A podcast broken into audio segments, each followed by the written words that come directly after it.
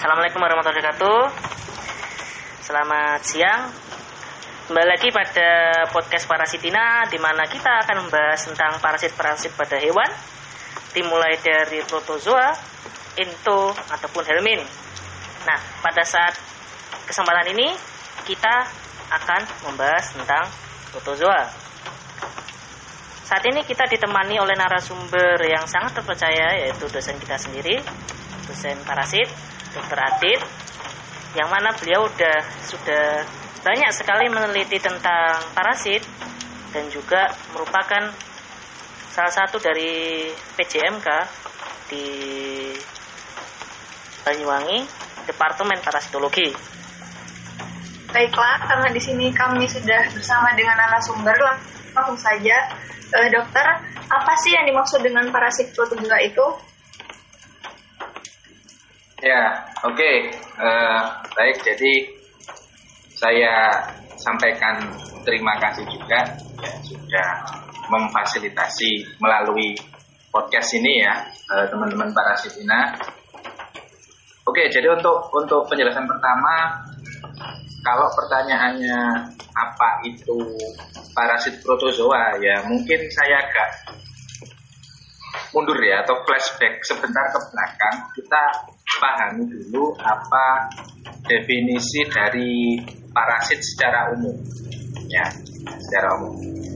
Kita sepakati bahwa kalau kita di satu ekosistem ya, kalau gampangnya ketika kita mungkin pelajaran biologi ya waktu sekolah ya, di satu ekosistem itu pasti ada sebuah interaksi ya, dari dua makhluk hidup atau lebih. Nah, katakanlah seperti itu.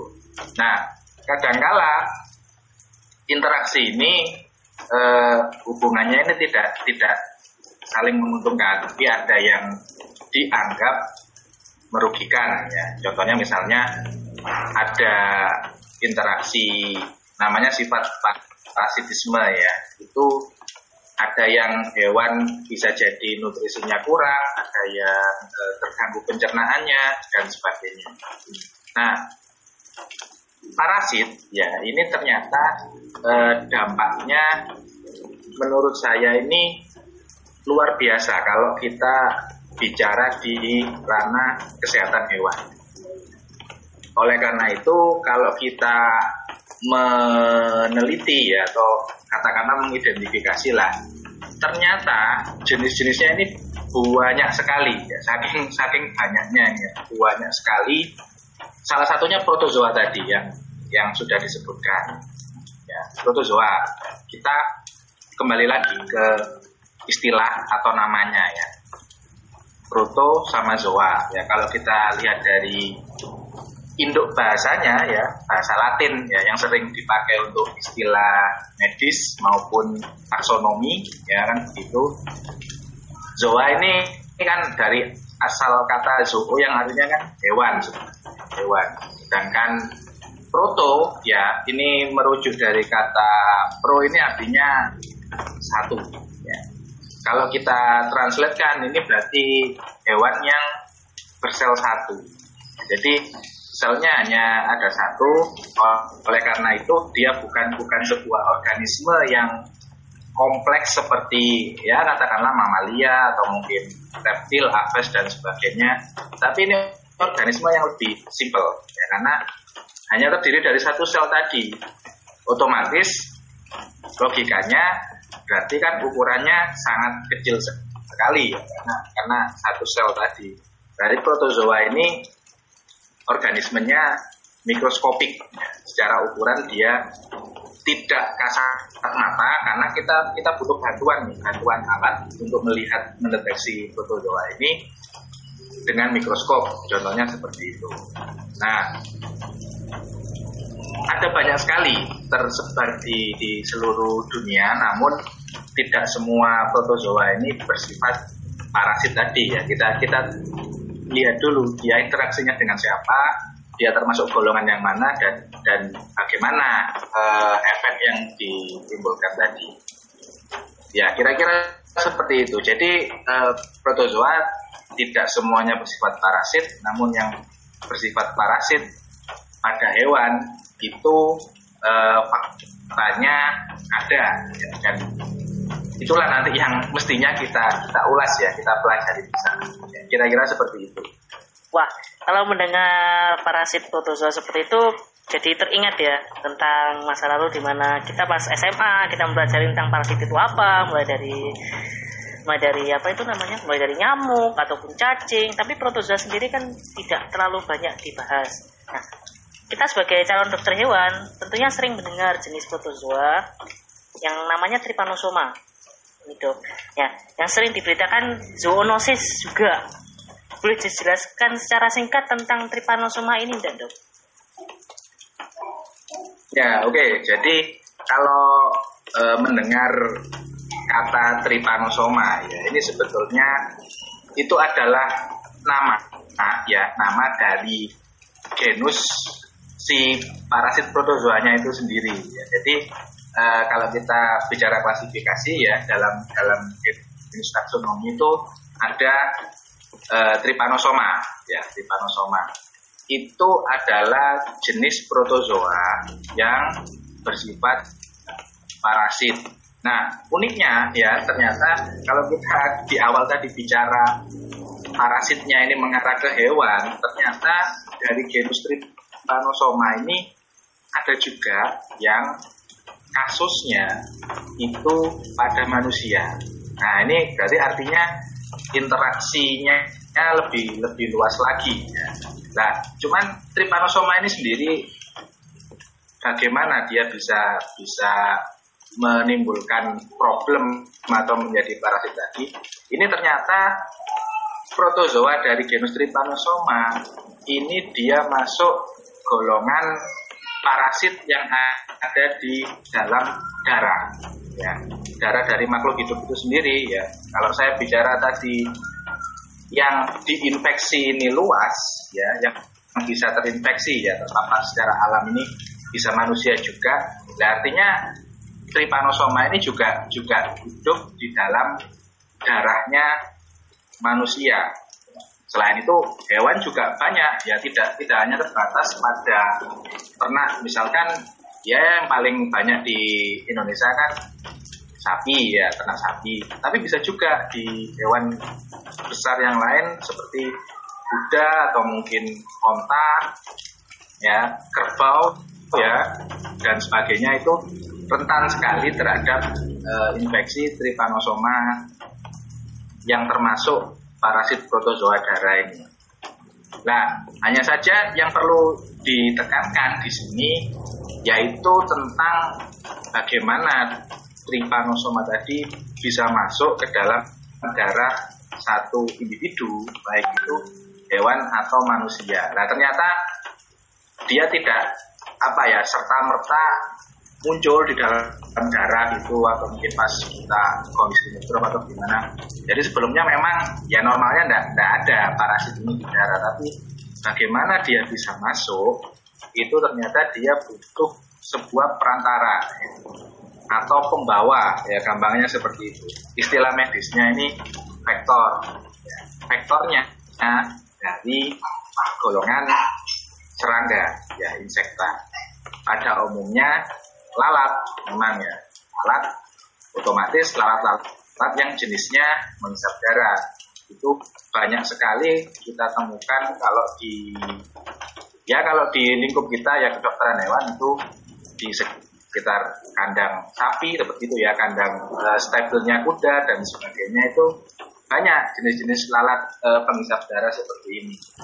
Namun kemudian ada juga yang perantaranya serangga-serangga yang lain ya, artinya sama-sama lalat tapi beda jenis ya, beda genus. Itu juga berpotensi ya.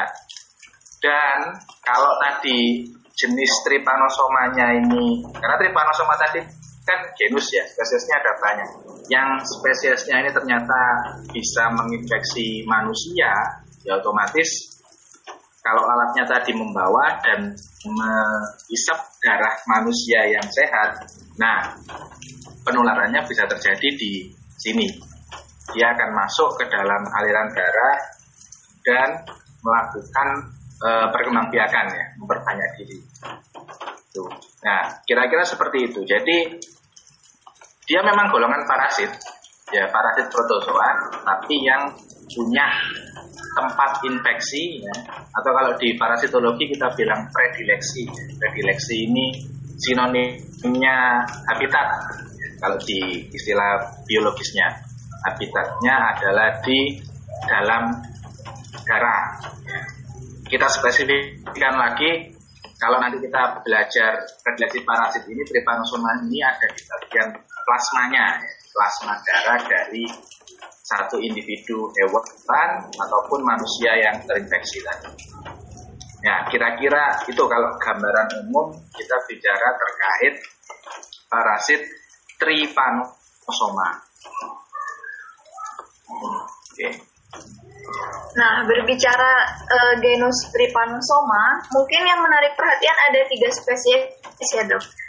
Seperti evansi, cruzi, dan brucei. Mungkin Dokter bisa bercerita singkat tentang perbedaan ketiganya. Singkat saja, Dok. Ya, jadi sebetulnya menurut saya pribadi tidak hanya 3 ya, banyak sekali spesies yang tentunya menarik. Artinya kalau kita ulas ini dia punya ciri spesifik sendiri-sendiri ya. Tapi katakanlah tadi 3 dari jenis spesies evansi ya, kemudian cruzi, brucei ini ada perbedaan yang menurut saya cukup signifikan.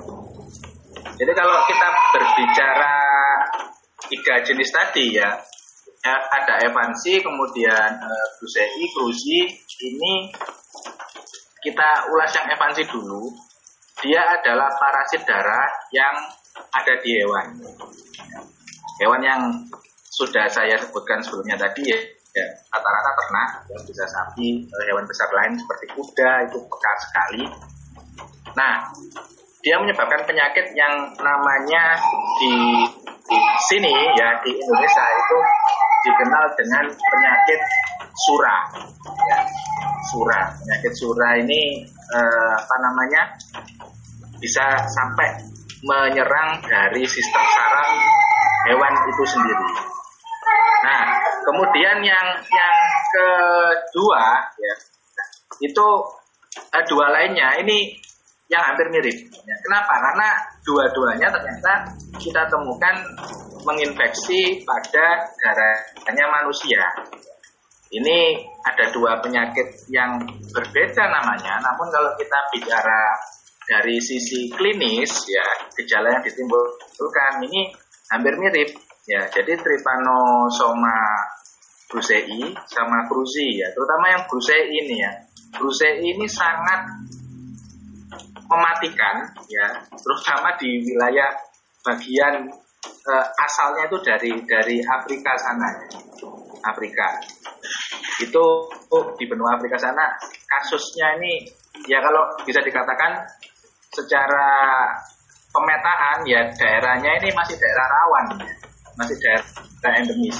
Kenapa? Karena di sana itu hidup lalat ya, jenis lalat yang membawa Trypanosoma brucei tadi ya. Itu dari genus Glossina ya, atau kita sering kenal kalau kita belajar di biologi itu lalat sese ya, lalat sese atau sese fly. Itu gimana ceritanya kok bisa sampai mematikan? Karena ada penyakit yang dinamakan di sana itu penyakit tidur ya, atau sleeping sickness. Tidur ini karena diinisiasi dari istilah banyak korban ketika gejala klinisnya ini memuncak ya, parah katakanlah. Ini lemas terus kondisinya ya hampir mirip seperti orang tidur itu, cuman nggak bangun lagi ya, tidur selamanya ya. Ini artinya kan ada angka kematian yang muncul di sini. Nah ini sangat berbahaya karena berawal dari satu gigitan serangga lalat tadi ya. Dan yang cruzi ya, tadi Trypanosoma brucei ya, penyebab sleeping sickness. Yang cruzi ini nama penyakitnya beda lagi ya, ada nama penyakit Chagas disease. Ini kalau kalian mau mengidentifikasi atau mencari informasinya, itu ada satu serangga ya yang potensial juga. Dia dari genus Triatoma ya. Triatoma ini kalau dia punya common name itu kissing bug ya, serangga yang ini Pak. Ciumannya mematikan ya, istilahnya begitu. Karena dia punya tipe mulut yang relatif panjang ya probosisnya, sehingga kalau menghisap itu darah yang dihisap ini lumayan banyak volumenya, dan tentunya potensi terjadi penularan dari Trypanosoma cruzi masuk ke tubuh ini juga sangat mungkin terjadi. Ini juga hidup di kalau tadi Glossina kan banyak di benua lain ya. Ya kalau serangga Triatoma ya mungkin bisa kalian browsing ya. Triatoma atau kissing bug ini banyak sekali ditemukan di Indonesia. Ya, ini yang jadi apa ya? Penekanan bahwa masing-masing serangga tadi membawa parasit yang berbeda. Ya, kira-kira seperti itu. Oke, selanjutnya untuk saya tertarik dengan Trypanosoma evansi gitu. Sebenarnya kan protozoa itu memerlukan vektor untuk penularan. Nah sebenarnya vektor untuk Trypanosoma evansi ini secara apa? Apakah secara biologis atau mekanis atau gimana dok? Bisa dokter jelaskan secara singkat nggak? Ya, oke. Jadi tadi memang saya katakan bahwa serangga ini bersifat sebagai pembawanya ya. Dalam istilah medis memang kita sebut sebagai vektor. Ya. Nah, sebelum kita mengulas ya tentang apa itu mekanis, apa itu biologis, itu kita sepakati dulu bahwa penggunaan istilah vektor ini khusus untuk invertebrata dari golongan serangga tadi ya, kelas insekta. Itu definisinya dulu ya. Makanya kalau ada yang bilang ada hewan contohnya ya mamalia ya, sapi gitu misalnya ya, atau kucing atau anjing itu menjadi vektor, itu salah ya, istilahnya kurang tepat. Jadi memang khusus untuk serangga ya, karena invertebrata ini tadi. Nah hanya saja uniknya karena protozoa ini kan kecil ya, kecil artinya bisa dimakan atau dihisap oleh lalat tadi, terus masuk ke saluran pencernaannya lalat, katakanlah seperti itu. Nah ternyata di dalam tubuh dari lalat itu sendiri bisa terjadi perkembangbiakan. Nah, perkembangbiakan ini macam-macam sebetulnya ya. Tapi kalau kita bicara Trypanosoma itu dia berkembangnya dengan binary fission ya, atau pembelahan diri ketika sel induknya ya, satu sel tadi ya, karena protozoa ya, sel induknya matang ya atau matur. Jadi satu jadi dua ya kan, terus dua jadi empat ya. Empat jadi delapan dan seterusnya. Itu model dari binary fission. Nah kalau ternyata di dalam pencernaan serangga tadi terjadi mekanisme seperti itu, nah berarti lalat yang membawa tadi itu bisa dikatakan sebagai vektor biologis, di mana artinya serangga tadi membawa sebuah agen penyakit, dalam hal ini parasit ya, tapi di dalam tubuhnya terjadi perkembangan, baik itu secara pembelahan diri atau yang lain. Bedanya dengan yang vektor secara mekanik ya, ini sama-sama ada protozoa parasit di dalam tubuhnya lalat ya atau serangga yang lain, namun pembelahan atau proses maturasi tidak terjadi ya. Jadi kalau Trypanosoma itu kan ada namanya stadium yang dia matang ya, yang siap menginfeksi itu kan Tripomastigot. Ya, Tripomastigot itu kalau masuk ke dalam tubuhnya lalat sebagai vektor tadi, dia tidak berkembang sama sekali ya. Jadi hanya di seputaran salivaria tadi ya, di glandula saliva, di kelenjar ludahnya ya. Tidak berkembang, hanya menunggu untuk diinjekkan ya, atau si vektor tadi menghisap darah dari induk semang yang lain. Nah, ini yang dinamakan sebagai vektor mekanik. Jadi di dalam tubuh serangga tadi membawa sebuah agen penyakit, ya, agen infeksius.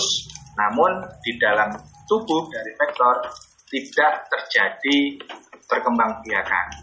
Nah, modelnya yang Trypanosoma evansi ini bertindak kalau lalat penghisap darah tadi, katakanlah kita ambil satu contoh dari genus lalat tabanus gitu ya, ini dia bisa bertindak sebagai vektor mekanik, jadi hanya memindahkan stadium yang sudah infektif tadi gitu, kira-kira seperti itu ya penjelasan dari case bagaimana parasit tadi berkembang biak beda-beda di dalam tubuh suatu vektor.